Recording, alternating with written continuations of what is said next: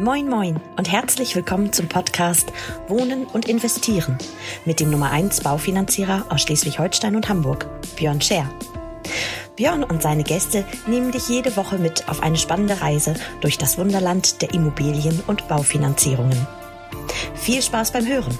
Und wenn du selber Unterstützung brauchst für dein Projekt, dann wende dich vertrauensvoll an Björn und sein Team.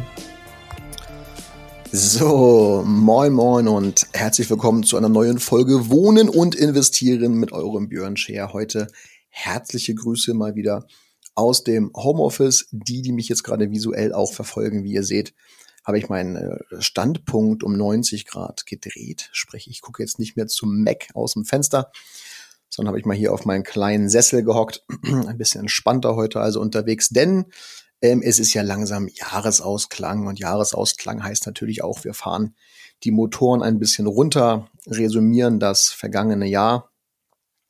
Das haben wir als Team ähm, letzte Woche auf äh, Sylt getan und haben dabei eine Sache festgestellt und das ist auch so ein bisschen so das Thema der, der Plot der heutigen Folge. Viel zu wenige unserer Kunden, viel zu wenige unserer Freunde, Bekannten, Familie, however, besitzen eigentlich Eigentum, das vermietet ist. Und das ist so ein bisschen der, ja, wie gesagt, der Kern der heutigen Folge, womit ich ein bisschen hausieren gehen möchte, mal so ein bisschen äh, eure Gedanken mal in die Richtung drehen will, ähm, sich mit diesem Thema ein bisschen näher zu beschäftigen, ein bisschen mehr damit auseinanderzusetzen. Und ganz am Anfang geht es natürlich erstmal darum zu eruieren, will ich überhaupt Vermieter sein, nicht wahr? Will ich Vermieter sein ähm, und, und da wir das so, sozusagen bei uns ja auch im Portfolio mit drin haben, also das Vermitteln von Kapitalanlagen, höre ich natürlich auch immer wieder dieselben Fragen. Also was ist mit, wisst ihr, was ich meine, diese typischen RTL 2, diese typischen RTL 2 Fragen, was ist mit Mietnormaden? ähm, die meine Wohnung nachher hinterlassen, wie sonst was. Also und diese, was ist mit Mietausfall? Dann, dann, dann zahlen die die Miete nicht und hast du nicht gesehen. Ich will da heute gar nicht zu sehr auf diese, auf diese Pain-Geschichten eingehen. Fakt ist aber, für all diese Themen gibt es Lösungen.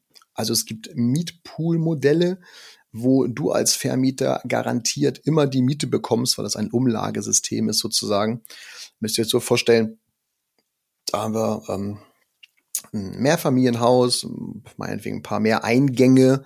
Und in dieser Wohnungseigentümergemeinschaft sind vielleicht so 100 Wohnungen drin. Dann schmeißen die, die daran teilnehmen an diesem Modell, schmeißen alle Eigentümer die Mieten in einen Topf. Und aus diesem Topf werden alle nachher bedient, sozusagen.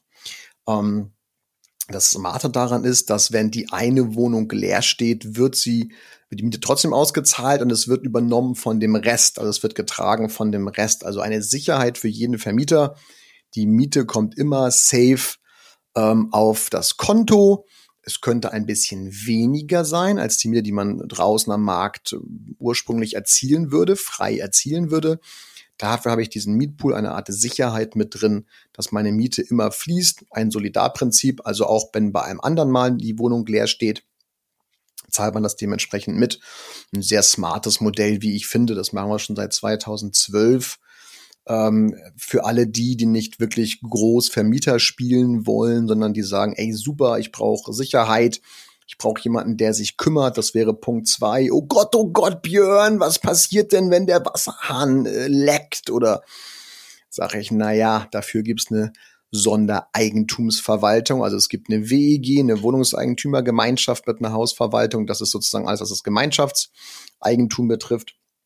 Und dann gibt's dann eine Sondereigentumsverwaltung, die kümmert sich um alles, was hinter der Haustür passiert, hinter der Wohnungstür, so muss man sagen, hinter der Wohnungstür passiert. Also wenn da was los ist, kümmern die sich drum. Also das Thema Neuvermietung und äh, Nebenkostenabrechnung und so weiter und so fort. Müsste man sich also im schlimmsten Fall gar nicht drum kümmern. Aber wie gesagt, gibt's geile Modelle für, könnt ihr euch gerne melden, dann schicken wir euch mal ein bisschen was zu. Der entscheidende Punkt ist aber der, dass man natürlich erstmal das auch möchte. Also ich, ich, ich muss ja wollen, mir eine Wohnung zu kaufen, die ich vermiete.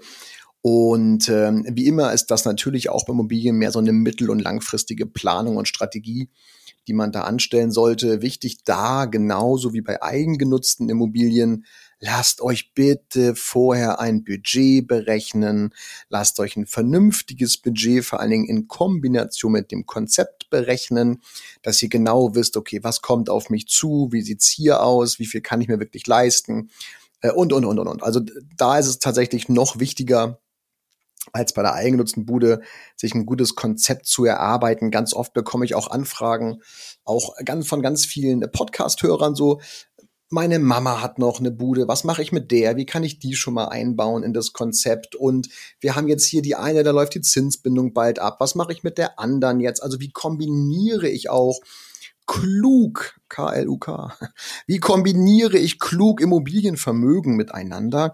Weil das ist ja das Schöne daran, dass man gegenseitige Absicherungen treffen kann. Man kann die eine beleihen, um die andere zu finanzieren. Also es gibt so viele coole Modelle und das sind ja nur die Möglichkeiten. Jetzt geht's ja weiter. Jetzt müssen wir natürlich steuerliche Dinge betrachten, ne? Schenkungssteuer, Erbschaftssteuer. Wann sollten meine Eltern mir die eine Bude vielleicht schon mal schenken, dass ich die schon mal habe? Äh, muss ich die beleihen oder auch nicht? Entschuldigt bitte, steckt noch ein bisschen Müsli im Hals heute Morgen. Aber das ist so ein bisschen der entscheidende Punkt. Darüber äh, würde ich mir Gedanken machen und auf jeden Fall mir ein geiles Konzept erarbeiten lassen. So, das ist Punkt eins. Und jetzt muss ich mal eben was trinken, ansonsten äh, huste ich euch gleich wieder die Hucke voll. Ah, ehrlicher Früchtetee. so, weiter geht's. Also, Punkt eins: ich muss es erstmal wollen, dann brauche ich ein geiles Konzept.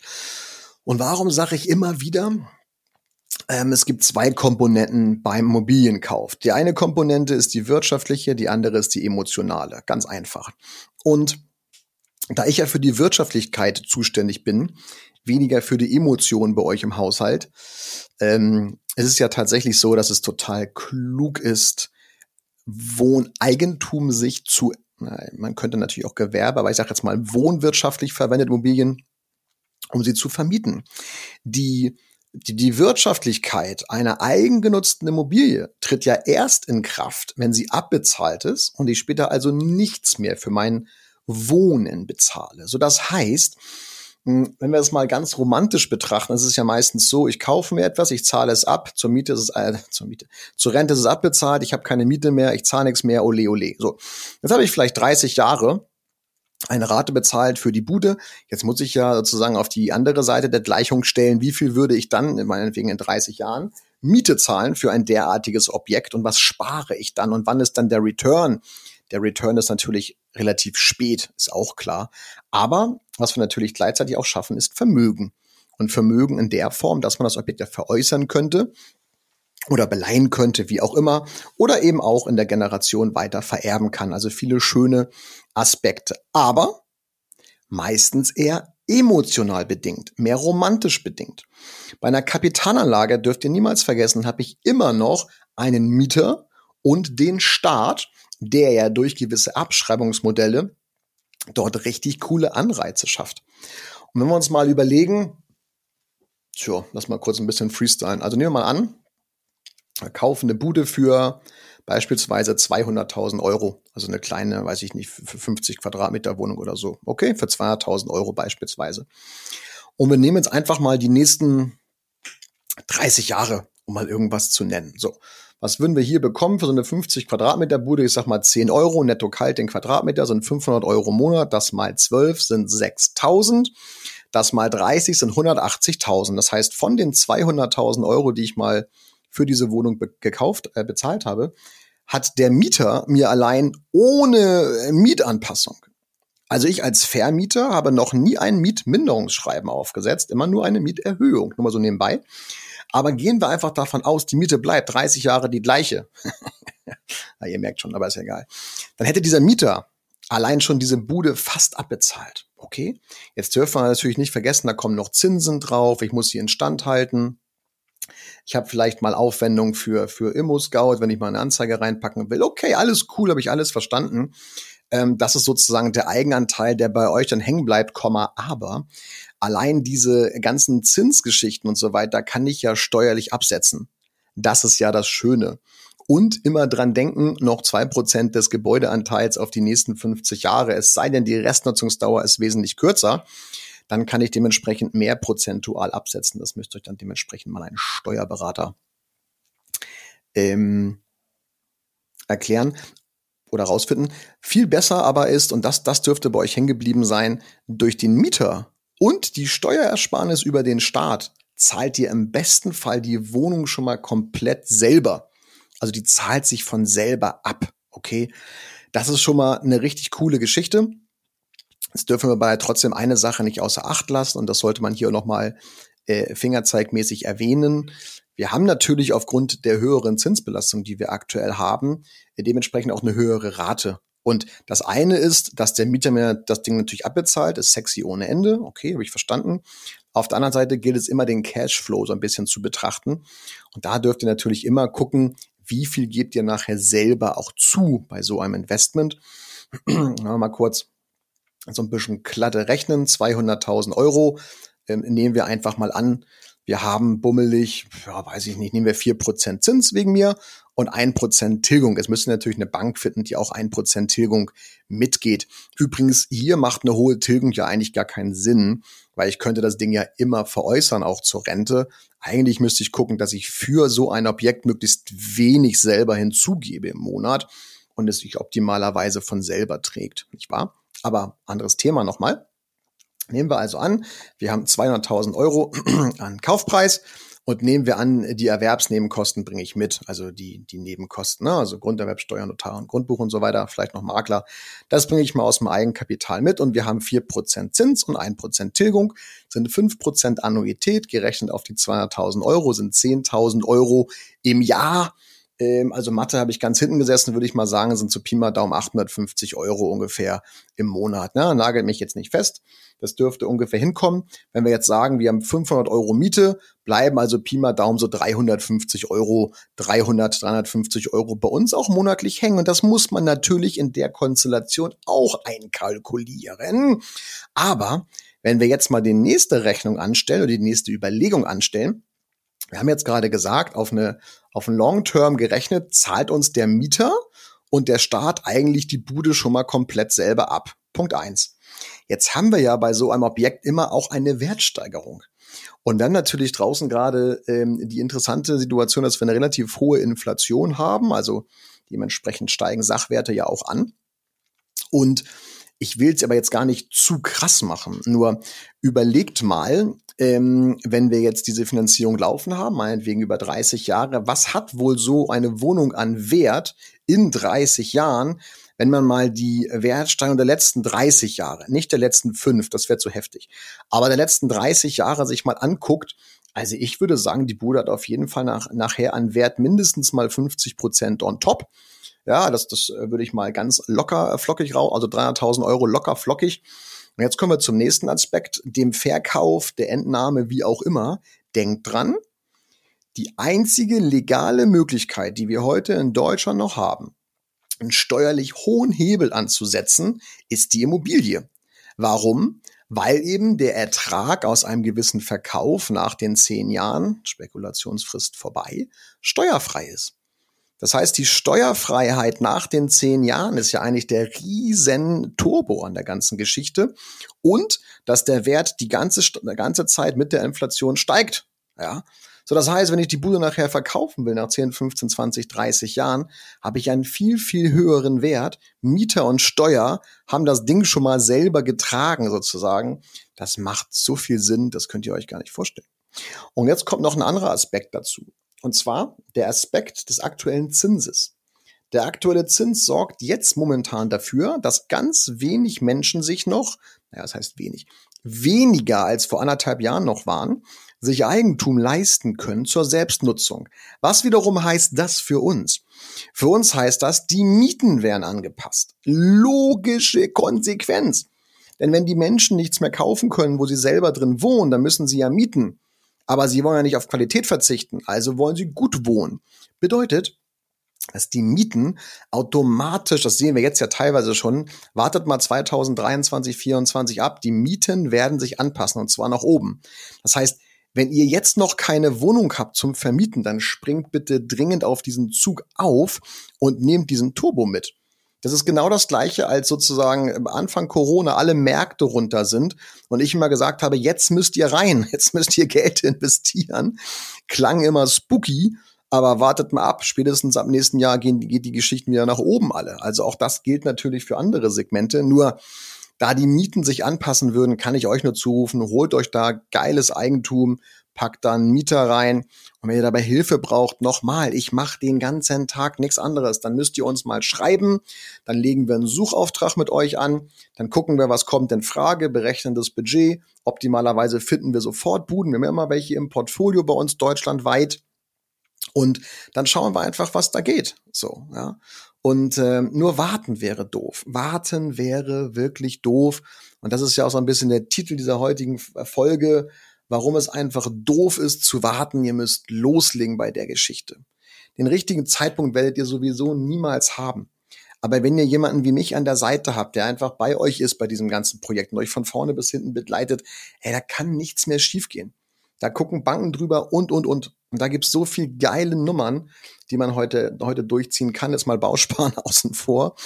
Ähm, gute Lage suchen, geile Vermietung und dann laufen lassen das Ding. Einfach laufen lassen. Nichts, gar nichts von hören. Es gibt Buden auch bei mir im Portfolio, da höre ich das ganze Jahr nichts. Das ist das Beste. Da mache ich eine Nebenkostenabrechnung im Januar und sag oder Februar und sag geil, wieder ein Jahr nichts gehört. Ich denke da an meine Bude an der Ostsee. Hey, von dem höre ich nichts von dem Mieter. Gar nichts. 12 Euro netto kalt für eine kleine 50 Euro Bude. Dauer vermietet. Ich lach mich tot. Ich lach mich tot. Und das kann ich euch nur zurufen, weil ich spreche aus eigener Erfahrung. Ich spreche nicht, ich bin ja nicht einer von diesen Diddeln da draußen, die euch erzählen, was sie zu machen haben und die es selber nicht machen. Ich, alles das, was ich euch hier erzähle, habe ich selber. Alles. Und deswegen kann ich euch sagen, weil ich mit 22, das ist schon ein bisschen her jetzt in meinem Leben, da habe ich die erste Bude gekauft, ja. Und, und das war die geilste Entscheidung meines Lebens. Und ich hatte einen fucking 5,2 Zins.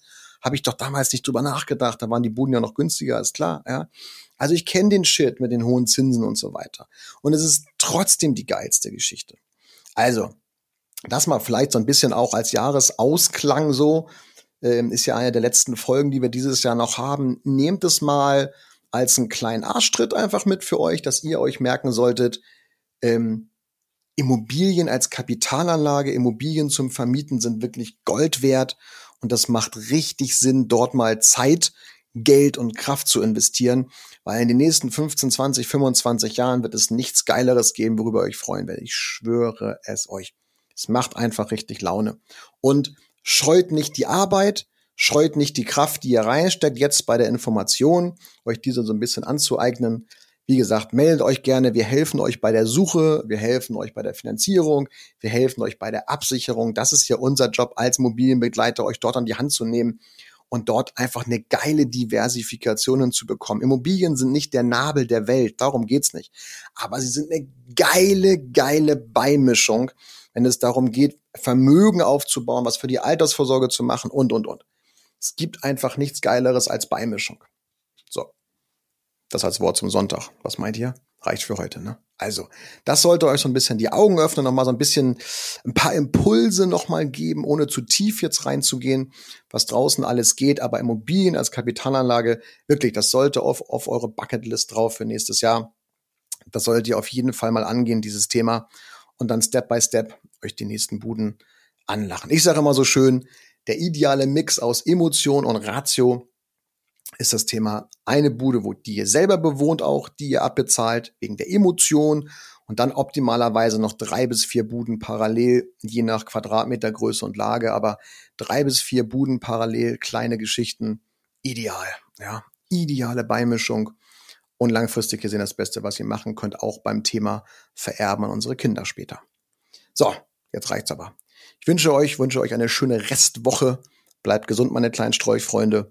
Und nächste Woche gibt es dann so einen richtig schönen ähm, Jahresrückblick mal von mir. Zwischen den Tagen einfach mal so ein bisschen Revue passieren lassen. Was lief dieses Jahr gut? Was lief nicht so gut? Worauf sollte man den Fokus nächstes Jahr legen? Heute habe ich schon einen kleinen Part angesprochen. Nächste Woche machen wir der große, der große Jahresrückblick.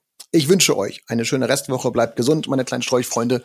Und bis nächste Woche, wenn es wieder heißt Wohnen und Investieren mit eurem Björn. Herzliche Grüße aus Hamburg. Ciao, ciao.